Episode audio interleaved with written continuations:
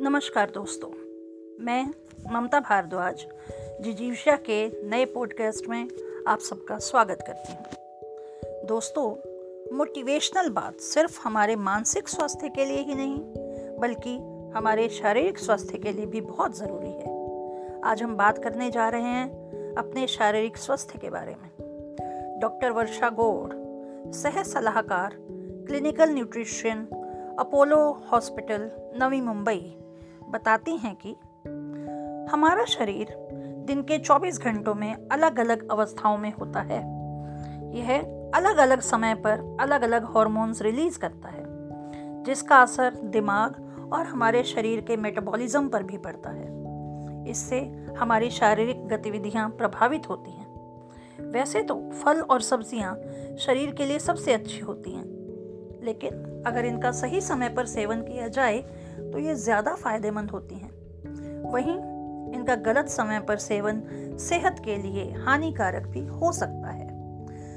शरीर क्रिया विज्ञान के अनुसार हमारी आंतों की गति सुबह करीब आठ बजे से शुरू हो जाती है और रात करीब दस बजे तक सक्रिय रहती है। उसके बाद यह आंदोलन कमज़ोर पड़ने लगता है। ऐसे में क्या आप जानते हैं कि हमें क्या खाना चाहिए और कब? आइए साझा करते हैं इससे संबंधित कुछ विशेष जानकारी। एक केले में पोटेशियम और मैग्नीशियम की मात्रा अधिक होती है।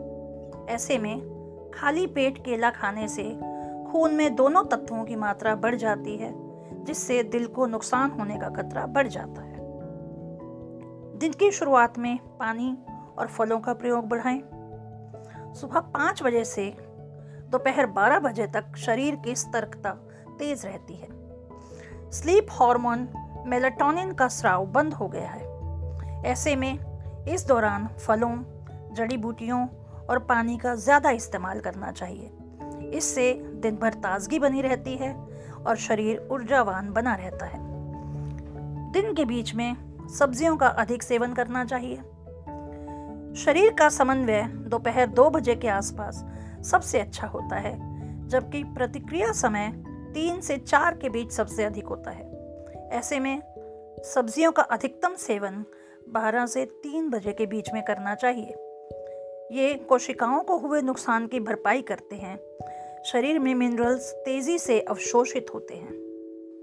दिन का अंत, यानी आठ बजे के बाद कम ठोस खाना खाएँ।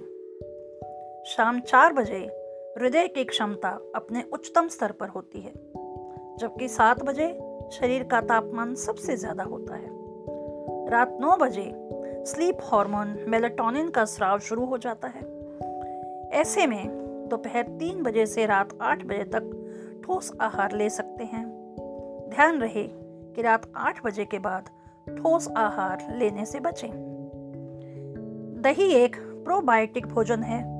यह आंतों में अच्छे बैक्टीरिया की मात्रा को बढ़ाता है। ये बैक्टीरिया भोजन को पचाने में हमारी मदद करते हैं। इसमें विटामिन बी ट्वेल्व और लेक्टोबेसिलस होते हैं, जो अच्छे बैक्टीरिया की मात्रा को बढ़ाते हैं। ये सब मिलकर आपको हल्का महसूस कराते हैं। तरबूज में पचानवे प्रतिशत तक पानी होता है। रात में इसके सेवन से अधिक जलयोजन और बढ़ा हुआ पानी बाहर नहीं निकलता है तो किडनी खराब हो सकती है, जिससे पैरों में सूजन की समस्या हो सकती है।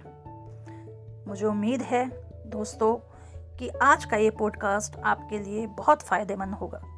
आपका दिन मंगलमय हो और आप हमेशा स्वस्थ रहें। स्वस्थ रहें, मस्त रहें। धन्यवाद।